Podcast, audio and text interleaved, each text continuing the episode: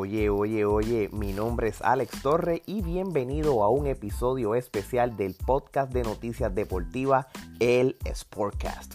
Antes de comenzar, quiero invitarlos a que sigan la página de noticias de todo tipo, farándula, moda, deporte, pasaporte Disney y música, entre otras cosas, spotlatino.com y también sigan sus redes sociales bajo Spot Latino. Vamos al tema especial de hoy y vamos a cubrir un resumen de lo que ocurrió en la Copa Mundial FIBA o la Copa Mundial del torneo de baloncesto FIBA.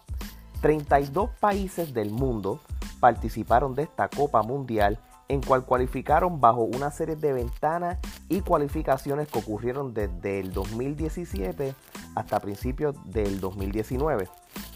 De una vez pasa todo esto, entraron solamente 32 países de todos los continentes del mundo, América, Europa, Asia, África y Oceanía. Argentina, Brasil, República Dominicana, Puerto Rico, Venezuela son los países latinoamericanos que representaron en este mundial. Canadá y Estados Unidos fueron los países norteamericanos que participaron. De estos cinco equipos latinoamericanos, todos entraron a la segunda ronda de dicho torneo. Este, solamente uno fue el que no pudo entrar. Argentina fue el único equipo Latinoamérica que llegó todo completo hasta la final, aunque perdieron. Los mejores dos equipos de América que, que durante este torneo entraron directamente a las Olimpiadas fueron Estados Unidos y Argentina. Les explico esto. Esto es un torneo mundial que también tenía otro tipo de cositas por ahí metido. Era simplemente que los mejores dos equipos de cada continente que se desempeñaran mejor en el mundial, o ejemplo, que el, que el equipo de África que ha llegado más lejos, el mejor récord del torneo, el equipo, los mejores equipos de América, que fue Estados Unidos y Argentina, que fueron los que llegaron más lejos en el torneo. Sucesivamente, cada uno de esos mejores equipos de cada continente entraron directamente y cualificaron a las Olimpiadas de Tokio, Japón para el año que viene. Ahora, todavía hay otros países que tienen oportunidad de entrar a las Olimpiadas, pero sería el año que viene en un torneo o un repechaje. Solamente varios equipos que entraron a la segunda ronda de este torneo pudieron clasificar para ese repechaje y entre uno de los equipos pues, está el país de Puerto Rico. El equipo campeón de la Copa FIBA fue el país de España, quien ganó cómodamente en la final al equipo de Argentina. Este, y hay otro dato más importante sobre esta Copa Mundial. Al principio, cuando este torneo FIBA empezó a principios de los años 900, esto era un torneo para países con jugadores aficionados. O sea, nadie que sea profesional no estaba permitido en participar de dicho torneo. Una vez en las Olimpiadas del 1992 dieron permiso para que jugadores profesionales pudieran participar de la, del torneo, pues entonces la regla de aficionados pues se eliminó. Y ahí fue cuando el famoso equipo del Dream Team del 1992 bajo la tutela de Michael Jordan, Larry Bird y Magic Johnson, participaron. Una vez ocurre esto, el próximo mundial, una vez ponen estas nuevas reglas, pues entonces fue el mundial del 94 en cual Estados Unidos llevó lo que le llaman el Dream Team 2 y otros países que ya tenían jugadores profesionales de diferentes ligas del mundo y obviamente pues la principal la NBA pues entonces empezaron a traer este jugadores profesionales fast forward a los tiempos de ahora, ya este, los, muchos países del mundo tienen ya fácil la mitad de jugadores que son de la NBA o de otras ligas profesionales y se ha nivelado. Les explico por qué. En este caso, el equipo de Estados Unidos, todos fueron jugadores de la NBA.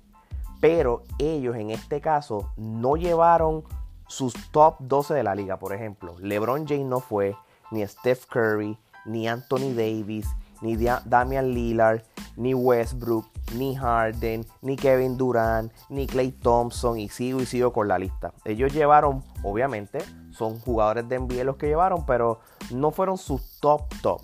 Y obviamente, pues muchos países llevaron sus top jugadores que participan en el NBA y Estados Unidos pues no pudo marchar con esos jugadores entonces. Por ejemplo, Puerto Rico en este caso, es su único jugador de la NBA, José Juan Barea, no pudo jugarle en este torneo porque se estaba recuperando de una lesión. Serbia, por su parte, llevó a su jugador estrella Nikola Jokic, pero para cuidarlo a él de no lastimarse y poder jugar en la NBA en su próxima temporada ahora en octubre, jugó tiempo limitado. Se fue prácticamente el mejor equipo de su país, el mejor jugador de ese país, pero fue a limitado tiempo. para no arriesgar, como les dije, ninguna lesión. Por el otro lado, Francia llevó jugadores de calibre como Ivan Fournier de los Orlando Magic y Rudy Gobert de Utah y Nicolas Batum que juega de los Charlotte Hornets. España llevó jugadores de la calibre de Marc Gasol que prácticamente tuvo dos campeonatos este año. Ganó un campeonato con los Toronto Raptors y también tuvo ahora su campeonato en este torneo FIBA. Y Ricky Rubio, que es un point guard de la NBA también, fue el jugador más valioso de dicho torneo. Los Estados Unidos, pues, por su parte, terminaron en un bochornoso séptimo lugar, que lo que ha creado críticas por la prensa mundial por el hecho de que jugadores de la NBA rechazaron la invitación de jugar en dicho torneo. Tanto así que una vez termine el torneo FIBA, no pasaron días y de momento viene Stephen Curry y dice, mira, ¿sabes qué? Para las Olimpiadas del año que viene, yo voy a participar. Después vino LeBron James, ¿sabes qué? Para las Olimpiadas del 2020 también voy a participar y Damian Lillard también dijo lo mismo. Prácticamente estos tres jugadores están ahora mismo lo que pudieran haber los que pueden ser ahora mismo en el grupo de los top 15 mejores jugadores del NBA. So, obviamente, si LeBron dijo que sí y Stephen Curry dijo que sí, tengan la seguridad de que ahora los mejores jugadores van a estar ahí. Otro dato curioso, el equipo de Grecia tuvo al jugador MVP de la liga de NBA ante tu compo. Este hombre es un hombre de 7 pies y es point guard y él también participó representando a su país de Grecia. Eso qué pasa, ante tu compo en el caso de él y los que vieron este torneo se dieron cuenta que prácticamente él solo cargó al equipo de Grecia para por lo menos llegar a la segunda ronda, pero un solo jugador no va a poder este, cargar a un equipo y eso, ahí fue cuando el equipo de los Estados Unidos le ganó a el equipo o país de Grecia. Gente, este torneo es un experimento desde el punto de vista de que comparado con otros torneos FIBA de hace años atrás, la única manera de tu cualificar era hacía un, lo que le llamaban un premundial en las Américas, un premundial en África, en Europa, en Asia, y los mejores equipos de ese torneo que duraba dos semanas entraban al mundial. Aquí usaron el sistema de ventana, que es prácticamente lo que usan este, la FIFA, o sea, la Federación de Soccer, para tú poder cualificar a la, Copa Mundial FIFA que es tan popular en el mundo entero. Ellos quisieron emular lo mismo. Eh, no para mí, en mi opinión, no funcionó porque el problema de la FIBA o, la, o la Federación de Baloncesto es que al contrario del balonpié, en el balonpié cuando hay una ventana, por ejemplo, ponle que Messi está jugando en, su, en el equipo de Barcelona y durante la temporada este, dicen, mira, Argentina va a jugar en la ventana ahora mismo, pues lo que hacen es que la liga suspende el torneo o lo pone en receso a lo que todos esos jugadores que juegan profesional representan a su país y después continúan. En el baloncesto no hicieron eso. Por ende, el equipo de los Estados Unidos, que aunque entraron este, bajo bajo este margen y lo nuevo que serían las ventanas, pues ellos representaron un equipo de Estados Unidos sin jugadores estrellas. O fueron jugadores de, una, de ligas menores, por decirlo así, y con eso entraron.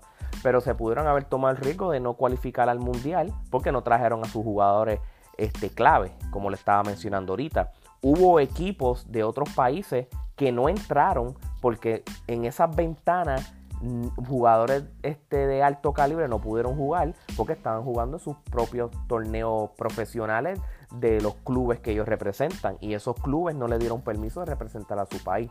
Por ejemplo, José Juan Barea de Puerto Rico cuando empezaron a hacer lo de estas ventanas de cualificación, él solamente pudo participar en uno y fue durante un receso que hubo de la NBA cuando se acabó la temporada. Pero una vez empezó la NBA, él no le iban a dar la autorización de jugar. So, es, es bien difícil crear este sistema de ventanas. No sé qué van a hacer para el futuro, si esto, es un, esto este fue un experimento o simplemente esto es lo que va a ser de ahora en adelante. Pero si van a seguir con las ventanas para cualificar para el próximo torneo FIBA, pues entonces pues puede ser un poco de riesgo para muchos países que dependen de sus jugadores profesionales de que no puedan participar dependiendo el mes en que estas ventanas fluyan. Nada, mi gente, este, espero que con esta información hayan entendido y hayan este, estado pendiente de todo lo que yo le haya dicho. Este, mi nombre es Alex Torre y hasta la próxima en otro episodio del El Sportcast. Muchas gracias.